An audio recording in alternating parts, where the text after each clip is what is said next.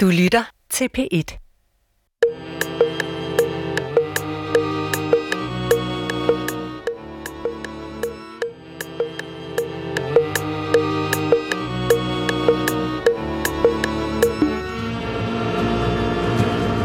Jeg går af vejen mod Korsør En tidlig fredag aften Bilerne, de drøner bare for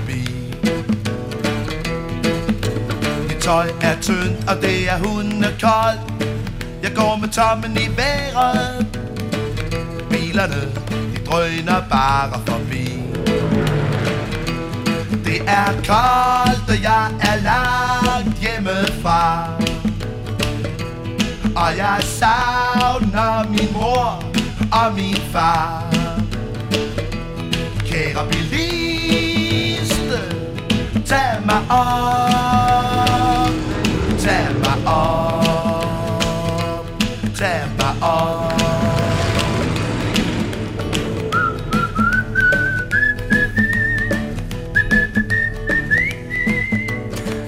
Goddag, mit navn er Peter Lund Madsen, og rigtig hjertelig velkommen til Hjernekassen på P1. Og i dag skal det i Hjernekassen på P1, som så mange gange før, handle om bæredygtighed og miljø.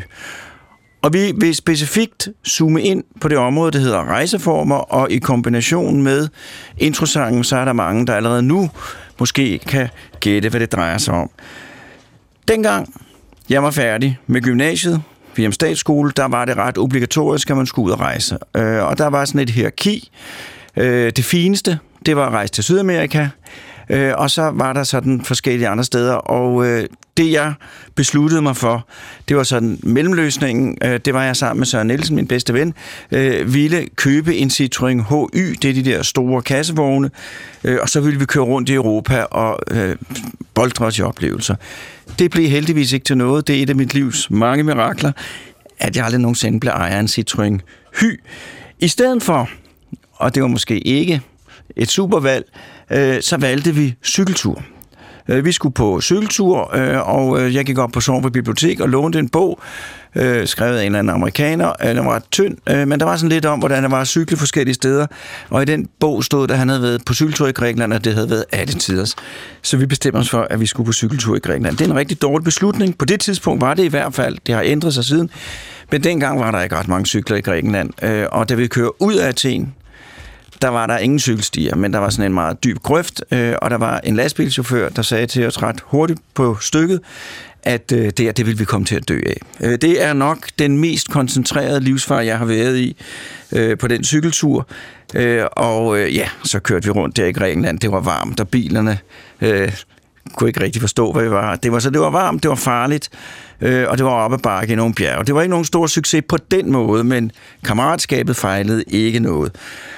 Øh, så kom der en periode, hvor jeg var overbevist om, at mit liv skulle bruges på at være læge øh, i ulandene, og derfor så skulle jeg rejse, jeg skulle lære at rejse alene, havde jeg bestemt mig for. Så der var en par kedelige ferier, hvor jeg cyklede rundt alene, og prøvede at bilde mig ind, at jeg lærte landets kultur meget bedre at kende på den måde, hvilket bestemt ikke er tilfældet.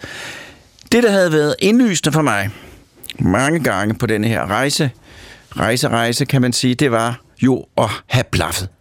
Det var relativt populært, men jeg turde ikke.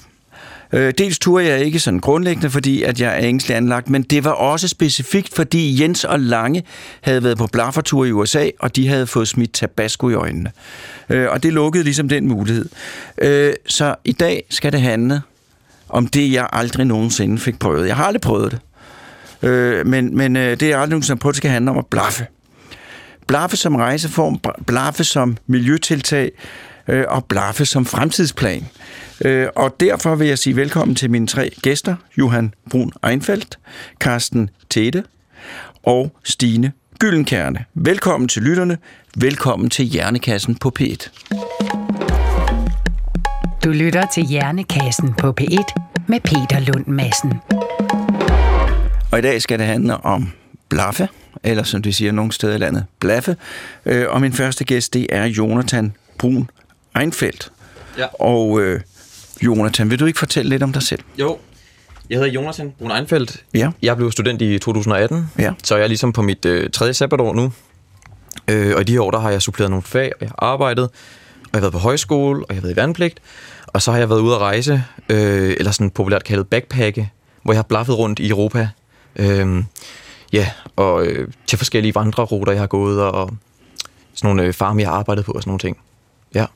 Så du, du går bare ned foran dit hus og, og stikker tomfingeren i vejret? Nej, altså, jeg, jeg, var- jeg var jo hjemme, og så havde jeg et halvt år, jeg skulle brænde af, inden jeg skulle i vandpligt. Øh, og jeg ville gerne ud at rejse, så, øh, og så havde jeg hørt om blafning der, og så, øh, så lavede jeg en plan for de steder, jeg gerne ville blaffe henne. Og så gik jeg ja, ned på, på Amager Strand øh, med en tommelfinger og et papskilt om, hvor jeg gerne ville hen. Og ventede der, indtil jeg fik et lift, ikke? Så, Og hvordan gik det? jamen, jeg stod i... Øh, planen var, at jeg skulle blaffe ned gennem Tyskland. Øh, så jeg ville blaffe ned til Rødby, og så tage Rødby Puttgartenfærgen, og så ned gennem Tyskland der, ikke? Øh, så jeg havde lavet et skilt, hvor der stod Køge. Det er jo næsten Tyskland. Øh, fordi planen var at blaffe ned til Køge, fordi der er sådan en ret stor benzintank der, og så blaffe derfra ned til Rødby, og så ned gennem Tyskland, ikke? Øh, og jeg stod der i starten af september i 2019 i øsregnvejr i sådan noget 45 minutter, og ventede og ventede. Øh, og tænkte, det her det går ikke. Og folk kørte bare forbi mig og kiggede på mig, som om jeg havde corona eller sådan. Så det var virkelig, det var en hård start. Men så endelig fik jeg et lift. Og, øh, og så fik jeg liftet der til Køge, og blev sat af ved en benzintank, og fik næste lift, og så kørte det ligesom, ikke? Øh, ja, så... Og altså, tager man penge med, når man skal ud og blaffe, eller tager man en tier på lommen, og så regner man med at arbejde sig igennem Europa? Nej, altså, øh, man behøver i virkeligheden ikke ret meget. Altså, for at blaffe i sig selv, der skal man... Øh, altså, det jeg gjorde, det var, at jeg havde en, en masse papskilte med, og en masse sådan sorte fede tuscher, så man kan skrive sin destination. Øh, og så står man jo ved benzintanke, eller tilkører sig til motorvejen og blaffer, ikke? Øh, Og der står man simpelthen med det papskilt og tommelfingeren i vejret. ja, et stort smil. Ja, og et stort smil, ja. Det er ret vigtigt. øh, jamen også, at man sådan holder øjenkontakt med bilisterne, der kommer, og sådan er ret imødekommende, det er, det er rimelig key. Så ja, Man skal ligne en flink fyr. ja. Fordi det er jo det, hvis jeg kom kørende forbi, så vil jeg jo tænke, jeg vil tænke tre ting. Ja. Jeg vil tænke selvfølgelig, øh, altså hvis du så skummel ud, så vil jeg tænke, det, det vil jeg ikke? Så vil jeg tænke, også hvis, hvis du så ud som en, der var irriterende, der altså snakker for meget, ikke? Så mm. det magter jeg ikke. Øh, og så selvfølgelig, altså, hvis, hvis, altså, det er det, altså det er jo der, hvor man kommer op, og man er godt menneske, der er skidt menneske, du ud var gennemblødt. Ja. Øh, og så nu skal de ind på de lyse lædersæder, men alligevel så er det tavligt at køre forbi, fordi du står der i regnen. Ja, det er det. Men jeg vil i hvert fald ikke mærke til, at man så flink ud. Helt sikkert. Ja. Men altså, hvor har du blaffet hen? Har du, hvad, hvad, hvad for nogle ture har du været på? Altså, jeg var på den der ene tur i, øh, i 2019, et halvt år, hvor jeg så blaffede rundt i Europa, ikke? Og hvor blaffet rundt i Europa, hvad dækker det? Hvor var du henne? Altså, jeg startede med at blaffe ned gennem Tyskland, Ja. og så øh, gik jeg rundt i en skov der i noget tid. Øh, og så blaffede jeg ned gennem Schweiz, og så blaffede jeg øh, til Frankrig, og så blaffede jeg ned til Italien, og så var jeg på Korsika noget tid, og så blaffede jeg over Frankrig, og så gik jeg noget, der hedder Caminoen i Spanien. Hvor Så sådan- langt kører man på i løbet af sådan en dag? Kan man, hvor langt vil du regne med mm. i snit? Altså, jeg kunne komme ned gennem Tyskland på to dage, ikke? Så ja, det er sådan 500 til 1000 km, tror jeg godt, men Det kan man godt satse på. ja, det kan man godt. Men, men igen, det er jo det afhænger jo så meget. Altså, det er vildt forskelligt. Nogle gange så står man der og venter på et lift i fire minutter, andre gange så er det, så er det fire timer, ikke? Og det kan sagtens være mere, så... Og har så, du fundet noget, nogle forklaringer på, hvorfor de kommer hurtigere end nogle andre, man skal vente længe på? Det er faktisk meget sjovt, fordi da jeg var ude og rejse, der havde jeg jo... Altså, jeg havde minimalt med af gode grunde, ikke? Øhm, men jeg havde sådan en, en hvid hørskjorte med, og så havde jeg en sort sweater med. Og jeg kunne godt mærke, at når jeg havde den hvide skjorte på, frem for den sorte sweater, så fik jeg hurtigere lifts. Jeg ved ikke, om der er noget psykologisk der, eller sådan, men, men det kunne jeg mærke. Øhm, men, øhm, men ja, altså det er virkelig tilfældigt, øh, hvor hurtigt de lifts kommer. Altså, øh, Og hvad er det for en type mennesker, der tager dig op? Kan, kan du sige noget om det? Ja, altså, jeg blev næsten kun taget op af mænd. Der var få, der var få kvindelige lastbilchauffører og få par, men ellers var det kun mænd. Men sådan, det var mænd i alderen fra 25 til 65, ikke? og det var virkelig altså, alle mulige øh, elektrikere, håndværkere, øh, akademikere, professorer, altså you name it, det var det hele. Øh, men de var alle sammen mega interesserede og nysgerrige sådan, og nemme og smalltalk med. Sådan, Så de tog dig op, virket ja. Ja. som for at få selskab. Ja. Øh. Ja, ja, eller medlidenhed, eller hvad ved jeg, ikke? Ja. Men øh, jo.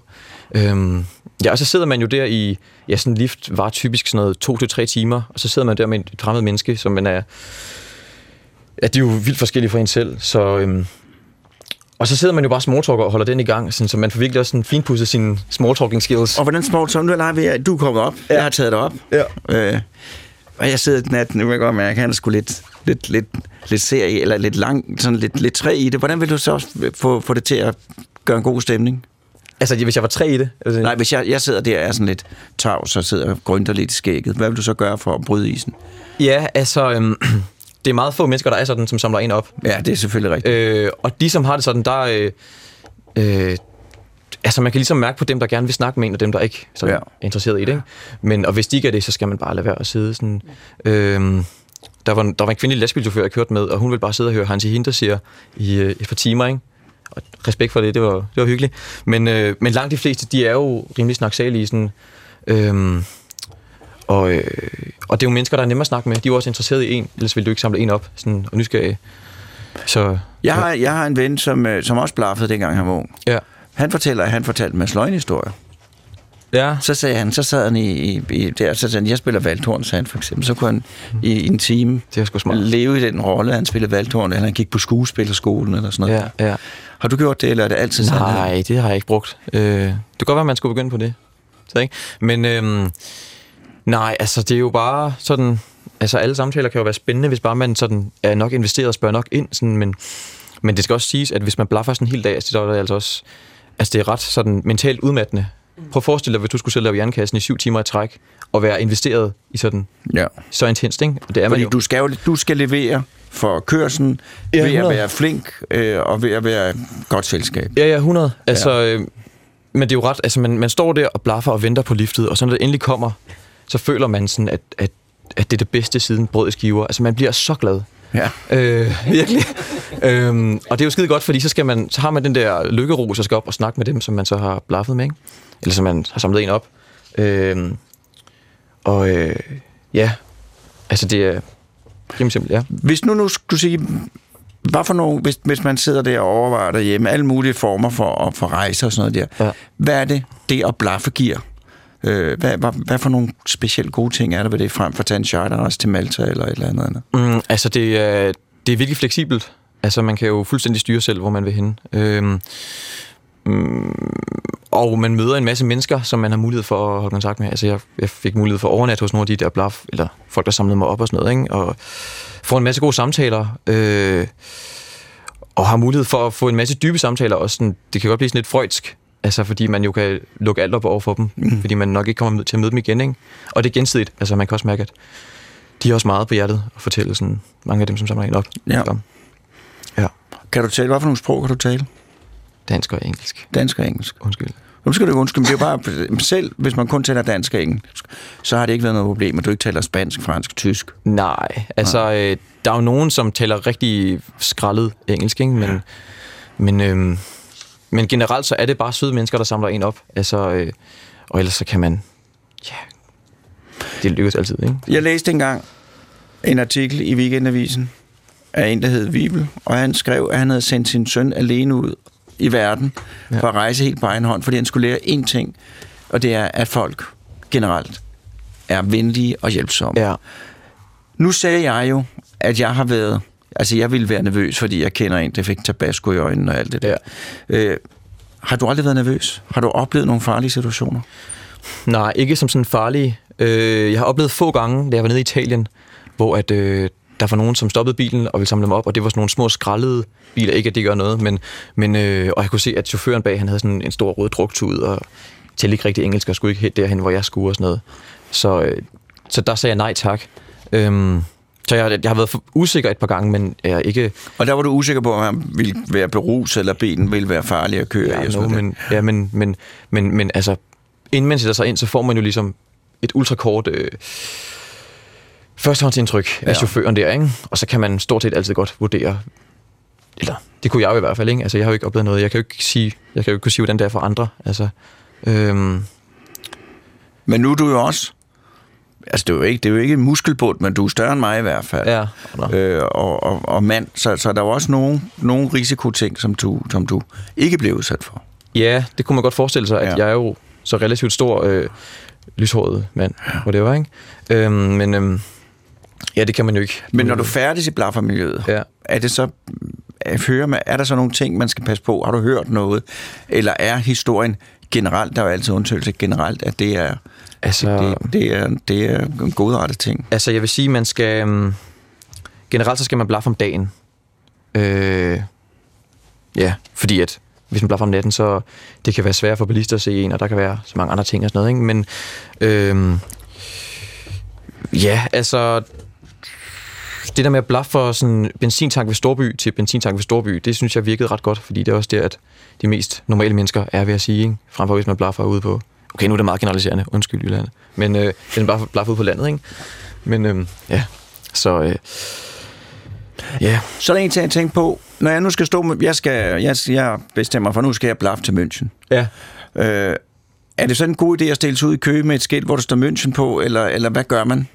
Øh, nej, det er en rigtig dårlig idé, fordi chancen for, at der er nogen, der samler dig op, som skal køre til München, ja. er forsvindende lille, ikke? Ja, og det kan blive en meget lang tur, hvis Ja. øh, for begge parter. Ja, så øh, det er sådan noget med at blaffe fra storby til storby med sådan 200-300 km interval, ikke?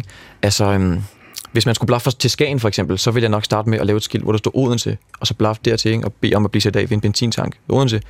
Og så blaffe til Aarhus, og så måske til Aalborg, og så til Skagen til sidst, ikke? Så man blaffer ligesom i etapper. Og hvor lang tid vil du regne med det to, sådan slag på tasken? Herfra til Skagen Ja. i dag, Ja. hvis ikke der var corona, Ja. det ville tage øh, 7-8 timer, tror jeg. Så vil du væk Skagen. Ja, det tror jeg. Ved du hvad, Ja, Jonathan? Tusind tak, fordi du kom. det er en ære. Og ja, i lige måde. Og, øh, og jeg vil ønske dig alt muligt held og lykke videre. Tak. Øh, og og jeg, jeg synes, jeg tror, at du er dit land et strålende, en strålende repræsentant, når du blaffer rundt ned i Europa. Tak skal du Og have. siger, jeg kommer fra Danmark, og siger, jeg havde en blaffer op, fra Danmark. Han var godt selskab. Så tak for det også. Tak. Du lytter til Hjernekassen på P1 med Peter Lund Madsen. Og i dag, der handler Hjernekassen på P1 om det at blaffe. Men det kommer også til at handle om noget andet. Øh, og sådan bliver det i et stykke tid fremover. Øh, fordi at der er jo en mission, rummission, der er landet på Mars. Øh, der er danske projekter involveret, øh, og ikke kun derfor øh, er det interessant, men det er radiointeressant for os, fordi at det, at der er danske projekter med, gør, at vi har muligheden for at få foden helt indenfor. Øh, og de sidste 10 minutter af programmet vil gå med, at jeg taler med øh, Morten Bo Madsen, som er fysiker, øh, og han fortæller om, hvordan han sidder og styre maskiner, der kører rundt op på Mars. Og således vil vi i den kommende tid ugenligt holde os opdateret på, hvordan situationen udvikler sig på Mars også. Men forløbig bliver vi nede på jorden øh, og rejser på en anden måde og et andet tempo. Min næste gæst det er Carsten Tete, og du stifter af Blaffernationen. Øh, og vil du lægge ud med at fortælle, hvad er Blaffernationen, Carsten? Jamen, Blaffernationen, det er sådan et, øh, hvad hedder sådan noget, et fællesskab for at promovere blafferi, og alle de gode fortællinger med blafferi.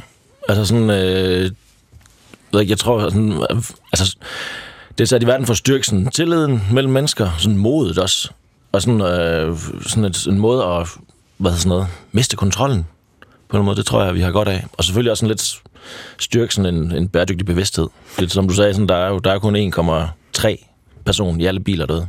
Det er lidt spild. Så hvis vi tager, fordi det lagde jeg ud med at sige, det igen skulle det handle om, om miljø og bæredygtighed. Hvordan, jeg kan jo godt regne det ud, men vi tager det alligevel, for det kan være nogle flere ekstra tal. Hvorfor er det godt for miljøet og CO2-udledning og alt muligt, at man blaffer? Jamen det er fordi man bruger de ressourcer, der allerede er derude. Altså sådan, hopper ind i, det, i en bil, som, som kører. Ja. Så man, altså, det er jo, det er jo CO2-neutralt. Og, Altså sådan, i forhold til ens vægt, så bruger man sådan teknisk set, hvis man skal Så er blive vi lidt ude i nørdet. teknikaliteterne. Ja, men man hopper ind i de der de biler, som allerede kører, og så kommer man frem. Ja. Jeg, kører, jeg rejser CO2-neutralt, kan man sige. ja. Øh, så det er, den, det er den årsag. Men så taler du også om, om afstanden mellem mennesker og sådan noget. Ja, præcis. Og det er jo, altså alle de her projekter, som vi laver om Blafferstation, det handler om at, sådan at altså, sætte det her i scene. Altså vi laver blandt andet Blafferstoppesteder, og jeg har været ude på en del højskoler efterhånden, hvor man tager dem på en bæredygtig studietur. Altså sådan, laver et spil, hvor de skal trække nogle destinationer så rundt i Danmark.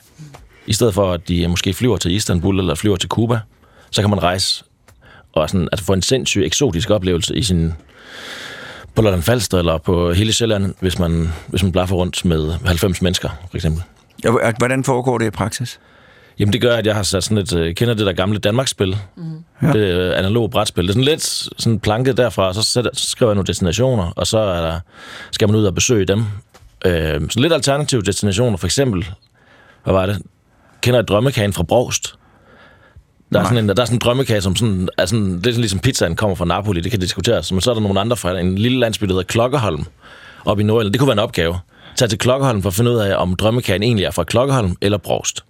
Og så kommer de her elever, de, så, altså de opgaven er designet til, at de skal møde nogle mennesker lokalt, få en lokal historie, blive inviteret indenfor. Altså de skal også overnatte, for eksempel. Og så får man ekstra point for det. Og så får man ekstra point for, hvis man fanger en, en Tesla, eller en traktor, eller en, en tuk-tuk. Det måske ikke lige. Og nu spørger jeg mig, er det noget, man skal gøre i virkeligheden?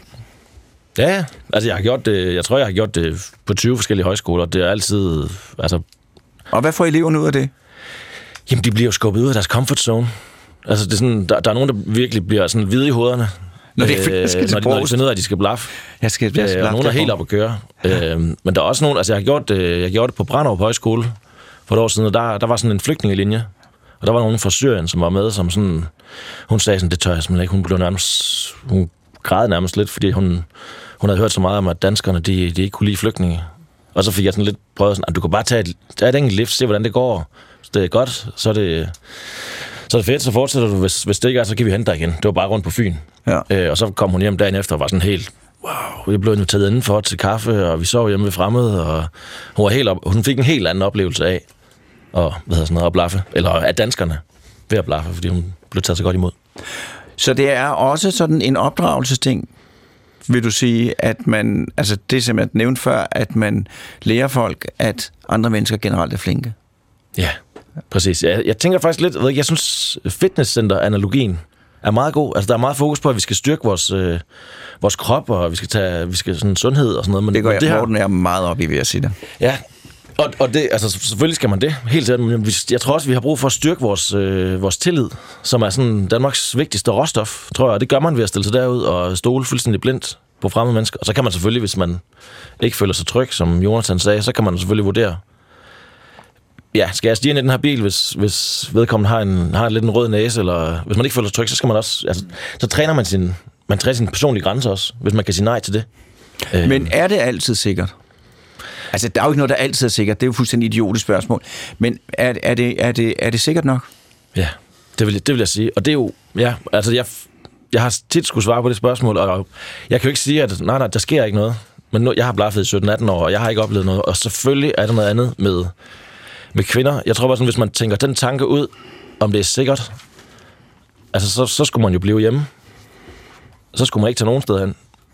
Åh oh, nej. Øh, altså sådan, Hvis jeg ville røve nogen, så vil jeg lægge mig på lur sted, hvor der gik folk. Jeg vil ikke sige, nu kører en tur min bil, og se om jeg finder en blaffer. præcis. Og det er jo heller ikke sådan, som man siger, når man kører i sin bil, så står der en og blaffer, og siger man, hov, der står en og blaffer. Ham kunne jeg tage op og røve. Det tror jeg, jeg gør. Altså, det, det, det, det er ikke helt god pointe, ja. Så, så, så beslutningen bliver truffet et andet sted. Ja. Altså, jeg, jeg tror også, det er sådan en... Jeg synes, altså, jeg synes det er vildt spændende at snakke om, for det der, man, man kan jo ikke kontrollere verden. Altså, der er jo idioter derude, og det bliver vi nødt til at leve efter. Men man kan jo vælge at leve i frygt eller i tillid. Men Det er nemt sagt, jeg ved det godt. Øh, men sådan, der... er- Ja. Mit indtryk er, og nu må jeg korrigere mig, men mit indtryk er, at danskerne, de er, de er meget forsigtige med at ville genere andre, og de er også bange for, at der kommer andre og generer dem, og nu, åh oh nej, nu flytter han ind og skal have tre, flytter han ind og skal have tre retter mad hver aften. Men de vil jo egentlig gerne have selskab. De vil jo gerne, han synes, det er enormt hyggeligt at tage nogen med op, mm. og er, vil jeg sige, fordi nu har jeg jo rejst rigtig meget, når jeg har holdt foredrag, altså generelt, det er folk, der er flinke. Folk, folk vil det gode, der, de kan være lidt generede, men det meget, meget sjældent, jeg møder rigtig underskudsmennesker. Selvom man tit hører om det, så er det sjældent, jeg møder dem i virkeligheden. Altså, danskere, der er, altså, det er så nemt at komme op i Danmark. Altså, jeg har modsat Jonathan, så har jeg blaffet sådan alle afkroger af Danmark. Og det er simpelthen så nemt at komme op. Og det er... Øh, men det, det, jeg synes, det er spændende, det der, man, man møder altid... Øh, jeg husker, jeg mødte en, da jeg skulle blaffe hjemme med mine forældre. Jeg, jeg er fra sådan Tavlov, trekantsområdet. Og så, så Det var er der, Kolding, Fredericia, Vejle. Ja, præcis. Ja. Og så stoppede hende, det var sådan en dame, der sad hendes seksårige barn på bagsædet, og så sagde hun, øh, jeg, og jeg ved egentlig ikke, hvorfor jeg stoppede, fordi man hører så meget. Så hendes, hvad kan man sige, hendes menneskelige instinkt var der, altså det var sådan en spontan tillidsfuld øh, ytring, at hun stoppede. Men så kom den der refleksion om bagefter, hvor hun, man hører så meget, og man hører jo helt vildt meget om, at der er nogen, der bliver overfaldet og sådan noget, men sådan alle statistikker siger, at nu kan man måske godt hive en læge ind. Vi snakker om sådan, altså Hans Rosling, mm-hmm. ham med statistikeren, sådan, han har skrevet bogen Factfulness, han siger, at altså, statistik, altså verden er, altså bliver mere fredelig, øh, kriminalitets, overfaldsstatistikker, øh, de falder. Vi hører bare meget om de få, altså de færre episoder, der er. Og det sætter sig i folk. Altså sådan, Men jeg kan garantere dig, Øhm. hvis der var en blaffer, som blev taget op og kom galt afsted, så ville det være en kæmpe sag. Fordi den taler lige ind i det her, alle frygter. Altså, det vil, øh, hvad hedder sådan noget, nærmest øh, rive mit hjerte ud af kroppen. Altså, det der, men det, det, det, er de der få episoder, som, som gør, altså som, som folk hører. Man hører ikke om de der millioner af gode.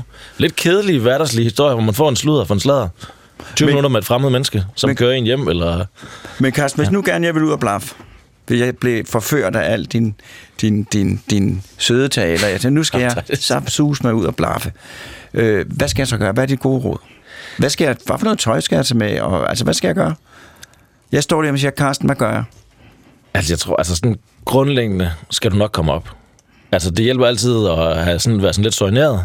Have noget øh, præsentabelt tøj på. Det er, jo lige, det er jo lige meget i princippet. Jeg tror, man vil undgå at tage solbriller på, men sådan... Jeg tror, man skal smile. Jeg tror ikke, man fanger et loft, eller sådan et, et lift med en, med, en, med en tommel, men man fanger et lift med et smil. Hvis man står, altså jeg står altid og vifter med armene og, og fægter og smiler og får øjenkontakt, som Jonas også sagde. Øhm, og så har, altså, så har blafferne, så har jeg været med til at starte, eller lave de der officielle blafferstoppesteder, som er rundt omkring i Danmark. Der er fire i København, og der er 12 i Skanderborg, og nogle er på vej i Næstved, og i Roskilde og sådan noget. Langeland også. Så der kan man, der, det, er, det er gode steder, som det er godt at få det første lift. Og så handler det selvfølgelig også om at komme på afveje. Hvad betyder det? Altså sådan, altså ja, man bliver jo altid, altså oftest bliver man inviteret indenfor til kaffe eller til, til at overnatte eller noget. Jeg, har, altså, jeg var i et, hvad hedder sådan noget, jeg var i et sommerhus med en, en gammel 87-årig mand, som inviterede på kaffe, øh, da vi skulle blaffe til Nordsjælland på et tidspunkt. Eller sådan.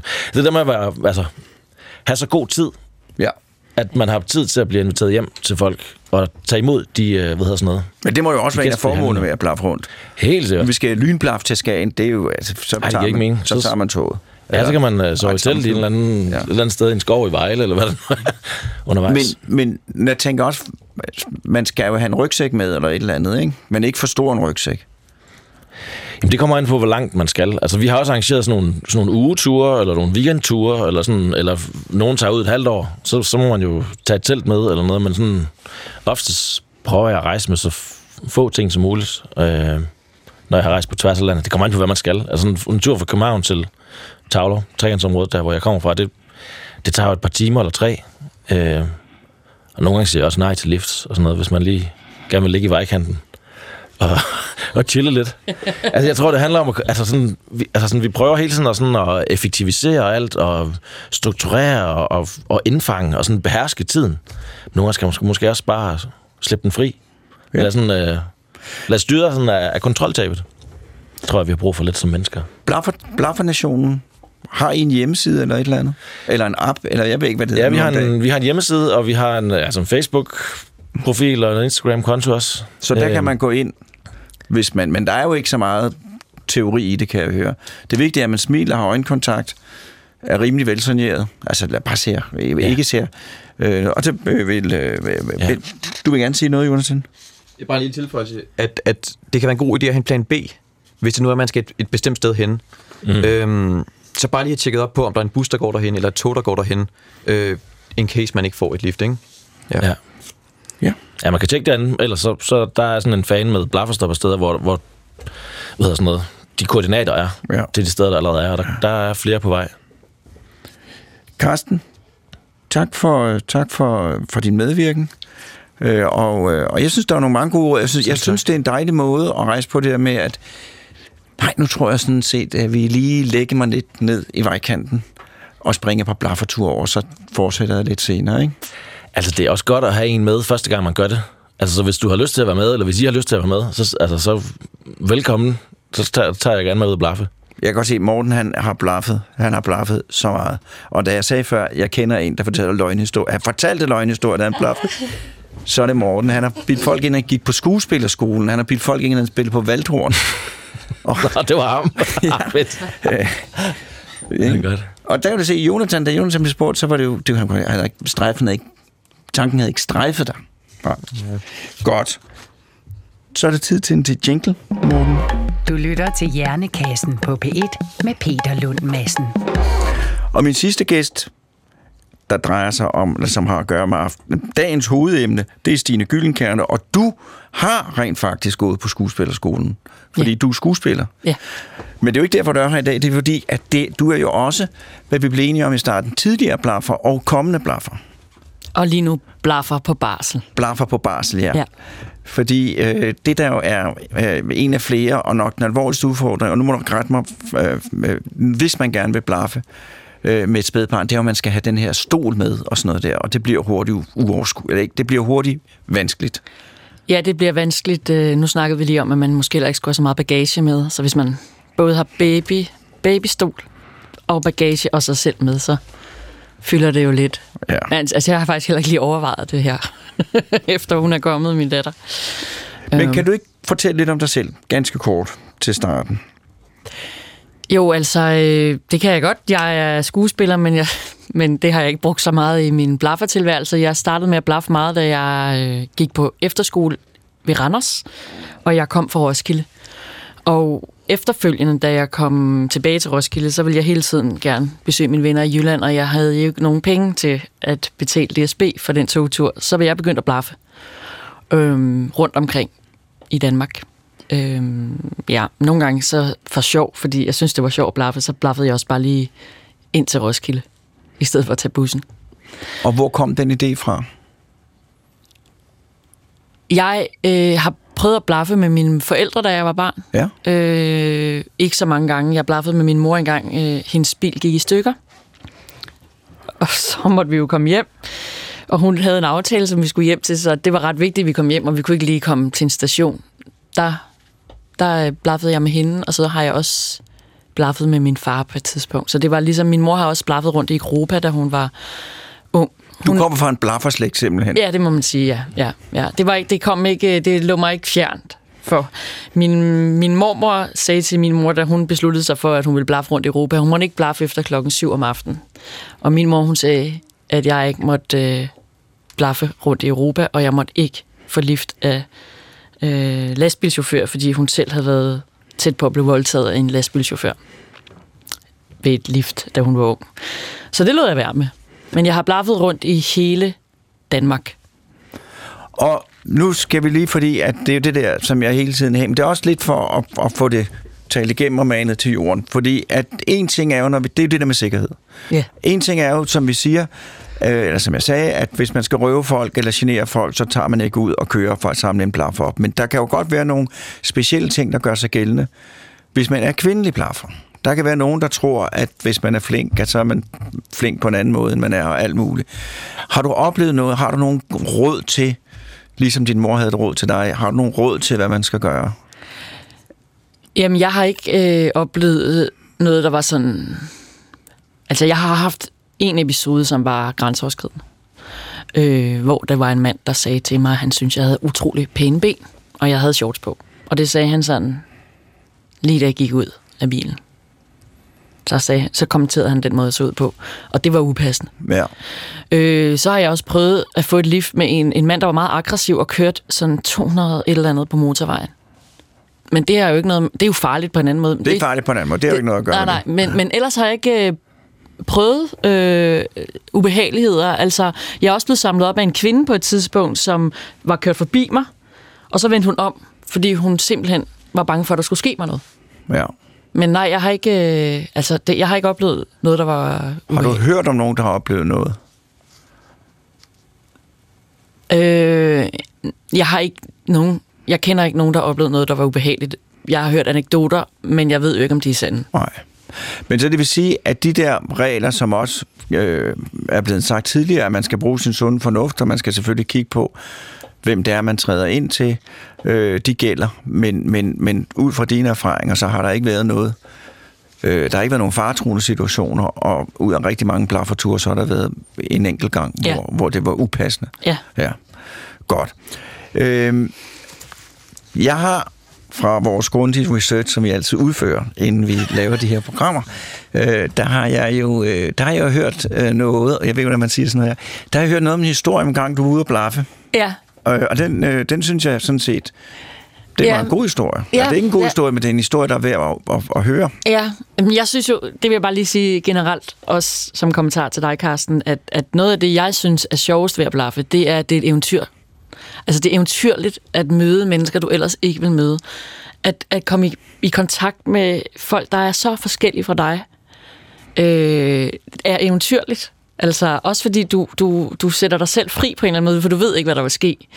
Øh, og nogle gange har jeg også tænkt, øh, sidde i sådan en bil med to mænd, har jeg tænkt, okay, der, der kunne ske noget virkelig grumt lige nu, men det sker jo ikke.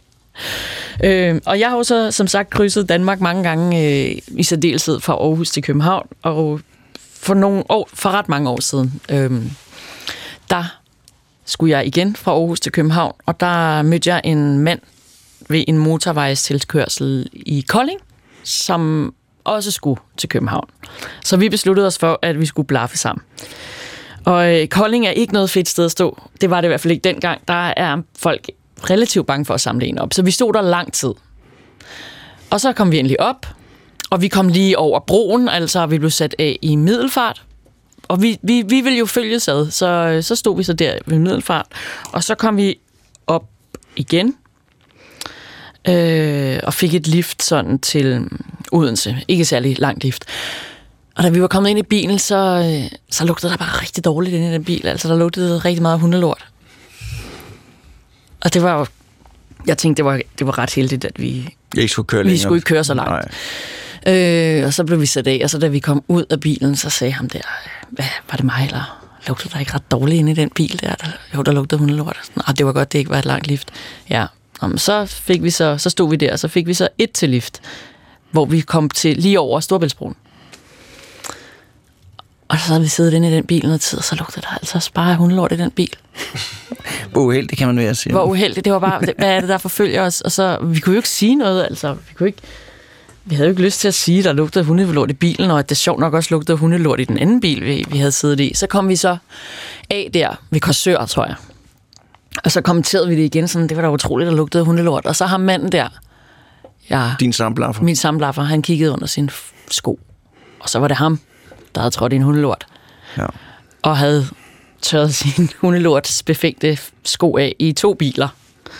Og det var vældig pinligt. Altså, det er sådan en historie, man... Men Altså, nu det, har du muligheden for at sige undskyld til de to bilejere, Ja, som garanteret også godt kan huske det. ja, det var bare ikke mig, der havde hundelorten under skoen, men jeg kan godt sige undskyld til jer, hvis I hører på programmet, og jeg håber ikke, at det har været nogen... Altså, jeg håber, I er blevet ved med at samle folk op. Ja, det er så sjældent, det sker. ja. Hvad er, hvad, hvad, er, hvad er dine blaffertrik, hvis du skulle sige? Altså, du siger, Kolding dengang var et sted, det var svært at blive taget op. Er der nogle steder, både specifikt eller også generelt, nogle steder, der er nemmere end andre?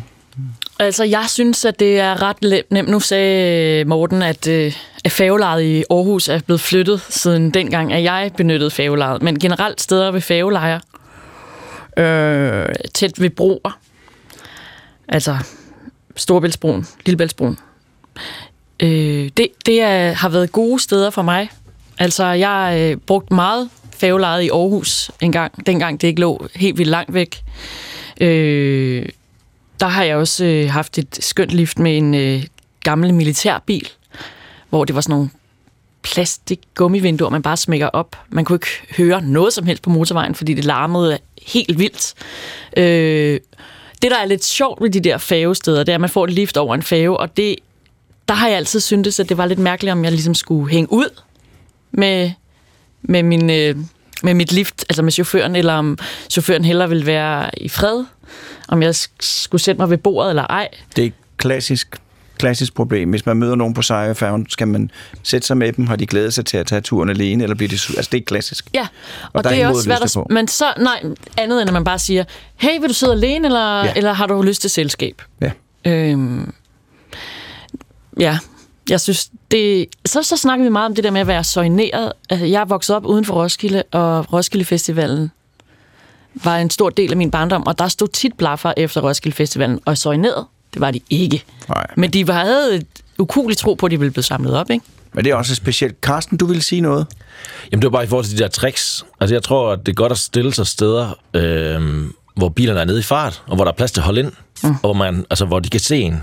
Det Ja. lyder måske lidt... Altså, men efter sådan... Altså, i buslommer plejer at være ret godt. Ja. Ja. Efter rundkørsler, og så på øh, altså motorvejs nedkørsler, tilkørsler, der, plejer, der er plads til at holde ind i nødsport. Så sådan, det der med at se, hvor, hvor bilerne kan sådan holde ind i vejkanten, eller i nødsport, eller hvad det er. Så en nedkørsel til en motorvej. Ja, altså man må ikke stå nede på selve på selve motorvejen. Nej. Det er, det er jo det er fast, det er det eneste, der er ulovligt. Ellers så må man godt stå alle mulige andre steder i landet. Der er mange, der tror, det stadig er ulovligt at stå rundt omkring. Øhm, men de tre ting. Ja, så tænker jeg, det der med at være soneret, altså man skal nok komme op. Men sådan, der er måske nogle ting, der forbedrer en chancer, men Ej, men Altså, Roskilde, altså- efter Roskilde, derfor, fordi der siger at man, ej, se, de ved på Roskilde De en hel uge, og de er trætte. Se, De nej, altså, ja. de skal derop. Ikke? Så det er en lidt anden. Altså jeg vil sige, øh, vi, nogle gange, når jeg blaffede med mænd, eller ja, så var det jo tit sådan, at det er bare, man kommer hurtigt op som kvinde. Øh, det, det, det tror jeg. Så mine venner, mine mandlige venner, de, øh, de gemte sig i grøften. Og så stak de lige hovedet op. Ja. øh, det, det, var, det kan jeg i hvert fald huske en gang fra, øh, fra Mors. Ja. Du har et lille barn. Hvornår skal du ud og blaffe igen? Jeg tænker, når øh, det ikke længere... Men det, det kan der jo gå lang tid med, fordi nu kan man, øh, man få bøder, hvis man ikke har en barnestol. Men man kan jo altid håbe på, at dem, der samler en op, har en barnestol. Jeg kommer ikke til at blaffe med en barnestol i hånden. Du kan få en lille... Altså, på et tidspunkt bliver den så lille, som man godt kan have den med i hånden. Ja, Det vil jeg sige. ja men så tænker jeg, det, det vil starte med... Jeg, faktisk nogle gange, så... Jeg, sidste gang, jeg blaffede, det var to år siden, og i min families sommerhus, hvor at, øh, vi skulle til supermarkedet. Ja. Det var altså en kort tur. Ja. Mm. Nu er tiden gået. Jeg vil gerne sige til alle tre, øh, tak fordi I vil deltage.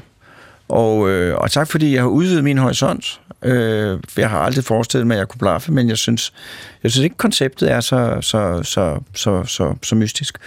Øh, jeg synes, det, det der med at møde mennesker øh, kunne være sjovt. Øh, og god tur øh, rundt, hvor I nu skal hen.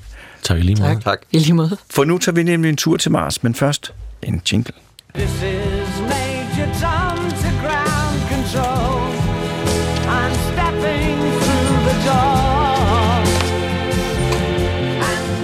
And I'm to step off the lemon. It's one small step for man, one giant leap for mankind. That looks beautiful from. It has a stark beauty all its own. Is there life on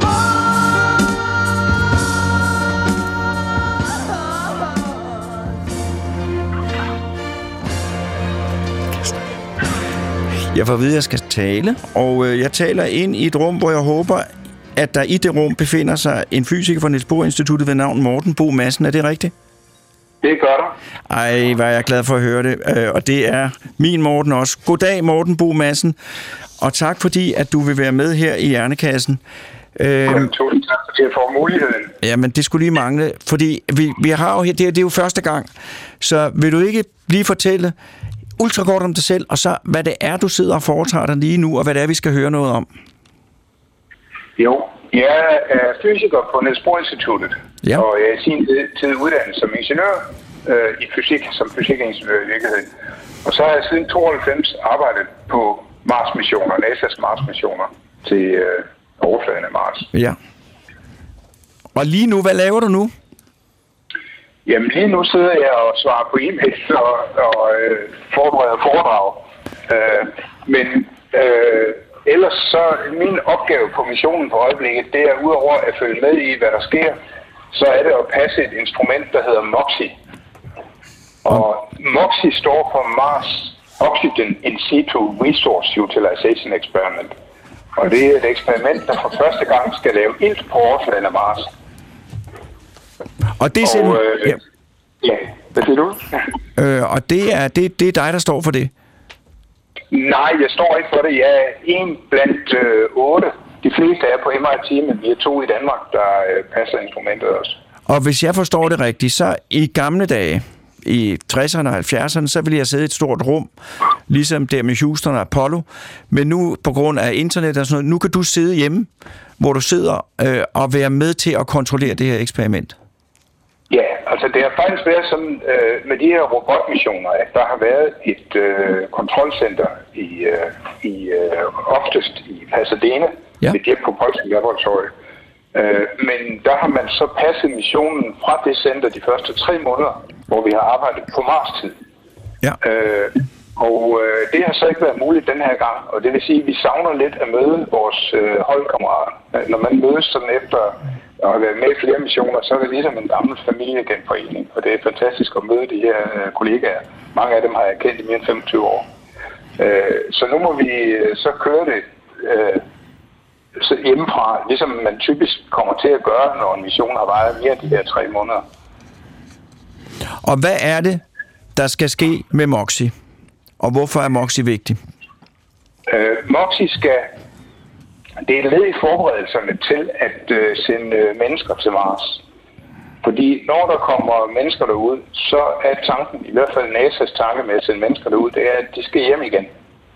Og for at de kan komme hjem igen, så skal man sende en raket i kredsløb om Mars, som skal møde et rumskib, der skal bringe dem tilbage til jorden. Og Mars' atmosfære består af koldioxid. Og det vil sige, øh, her på jorden, der har vi en atmosfære, der består af hovedsageligt kvælstof, men der er 20 procent ilt. Og når vi kommer brændstof på bilen og brænder det af, så er øh, den, den producerer så vand og koldioxid. Den koldioxid, der er et kulstofatom i den, og der er to iltatomer, og den ilt, den kommer fra de 20 procent ilt, der er i jordatmosfæren. Det er der ikke på Mars. Så når vi skal sende 4-6 astronauter i kredsløb ned fra overfladen, så skal vi have 40-60 ton ilt til rådighed til at brænde det brændstof, som vi bringer med fra jorden for at få de folk i kredsløb. Og så skal der være en lille smule, de kan trække vejret i, mens de er der. Øh, 18 måneder eller, eller nogle uger, hvor lang tid de nu er der. Så det her det er det første eksperiment, der skal vise, at det overhovedet kan lade sig gøre. Så det, Og, du Ja. sidder helt afgørende i det, altså helt afgørende trin, trin, der både handler om at skaffe den ilt, man har brug for for at overleve, men som også er en direkte forudsætning for en billet hjem fra Mars, ud til det rumskib øh, øh, i kredsløb omkring Mars, der skal bringe folk tilbage. Ja, det kan man godt sige. Og, og, og det er noget, som nu, nu er temaet i dag bæredygtighed, blandt andet. Jeg har siddet og hørt resten af udsendelsen. Ja. Og det, der er så smart ved den her maskine Moxie, det er, at man kan også bruge den på jorden. For det, den gør, er, at den indfanger CO2 fra Mars-atmosfæren. Og så deler den dem til ilt, O2 og kulmonoxid. Og hvis man forestiller sig at lave den proces på jorden, så kan man faktisk lave brændstoffer af den her kulmonoxid. Lave syntetiske brændstoffer. Det gjorde øh, tyskerne under krigen, fordi de ikke kunne få øh, fossile brændsler. Og øh, nu bliver der snakket meget om grøn opstilling og Power to X. Og det er faktisk sådan en maskine, vi afprøver på Mars. Det er en maskine, der kan, når der er energi til rådighed fra vindmøller for eksempel, så kan den splitte øh, CO2 fra atmosfæren, som er et, et, øh, en drivhusgas, som helst ikke vil have så meget af. Det kan den splitte og lave brændstof og ilt. Så det vil sige, at når vindmøllerne kører, og der bliver produceret overskudsstrøm, så kunne de i stedet for producere øh, brændstof og fjerne CO2 fra atmosfæren. Præcis. Og det er, er det no, altså, er det, er det noget, der er praktisk muligt, eller, eller er det bare noget, man, man i princippet kunne gøre? bestemt noget, der er praktisk, øh, praktisk muligt. Det er lidt dyrt endnu, så det kan ikke betale sig, men det er noget, jeg ved, at både øh, der er forskningsgrupper på DTU, der arbejder med processen, og der er private virksomheder, blandt andet Haldo Topsø i Danmark, der arbejder på processen. Men når du nu skal i gang her, med, eller I skal i gang med Moxie, øh, hvad, er det, hvad er det næste trin så? Jamen, det vi har gjort indtil videre er, at vi har tjekket, at instrumentet virker. Det blev tjekket en gang på vej derud, der blev tændt for det, og man fik signaler fra sensorerne. Og det er det, jeg sidder og tjekker, når jeg sidder herhjemme, at de signaler fra sensorerne, de er, som de skal være. Så har vi haft den tændt på Mars. Vi har haft den... Øh, ikke alene har vi haft den tændt, men vi har, der er noget, der hedder en battle short, en slags øh, kortslutning, som øh, roeren skal sørge for at på plads, hvor vi kan køre med det store strømforbrug, som øh, Moxie har, når den skal køre. Den har vi tjekket. Og så har vi lavet et scan af kompressoren, altså lade kompressoren køre op i omdrejninger. og køre ned igen, og vi har lavet en prøveopvarmning. Øh, men vi har ikke produceret en endnu, og det ved vi ikke helt, hvornår vi kommer til. Men det er det næste store trin, det er, at vi for første gang skal producere ild. Og Og det vil vi så gerne forsøge at gøre på, på flere forskellige årstider, på flere forskellige tidspunkter af døgnet, for at være sikker på, at øh, vi ved, hvordan man skal gøre det, når vi skal producere meget ild gang. men taler vi dage, eller taler vi uger, eller taler vi måneder? Det, vi taler, altså før vi skal lave eksperimentet, det er nok et spørgsmål om uger, få uger, vil jeg tro. Og- før vi får chance for at lave det første gang. Det ild, I laver, vil det så være det første frie ild på, på, på, på Mars? Nej, der er en lille smule i atmosfæren, men det, er- det er meget lidt. og vi, vi, når vi producerer det med Moxie, så vil vi kun producere det og tjekke, at, hvordan renheden er, og så bliver det lukket ud. Det er ikke noget, vi samler op. Da, da eksperimentet blev foreslået, der foreslog vi faktisk at samle det op, og så køre maskinen baglæns, sådan så vi kan øh, regenerere den energi, vi, vi har fået ved at køre, øh, ved at producere kulmonoxid og ilt, og så lade batteriet op igen, så vi tilbagebetaler noget af den gæld, vi har fået ved at bruge batteriet. Så den bruger så meget energi fra batteriet, så vi kan ikke lave stort set andre ting. Så vi er altså nødt til at stå stille, og der bliver ikke brugt ret meget af andre øh, instrumenter. Vi får, brug, vi får brug for værstationen, fordi vi skal kende tryk og temperatur. Men altså, nu har jeg jo øh, i går aftes kæmpet med en, øh, jeg skal ikke sige øh, mærkatet, men med, med sådan en, en tv-boks, som, og det, det, var, det var meget vanskeligt, synes jeg, at få den til at fungere. Hvor stor er sandsynligheden for, at det her kommer til at virke, og hvad gør I, hvis, hvis, hvis I får pizzahjulet, når I trykker på knappen? Lige for øjeblikket ser det ud til, at alt er fuldstændig som det skal være. Alle de tjek, vi har lavet af, af eksperimentet, ser ud til, at øh, det er fuldstændig som det var for mere end to år siden, da vi sendte det afsted. Og nu har det været udsendt, udsat for de her kraftige vibrationer under opsendelsen den 30. Den 30. juli sidste år. Og det har været udsat for nogle øh, chok.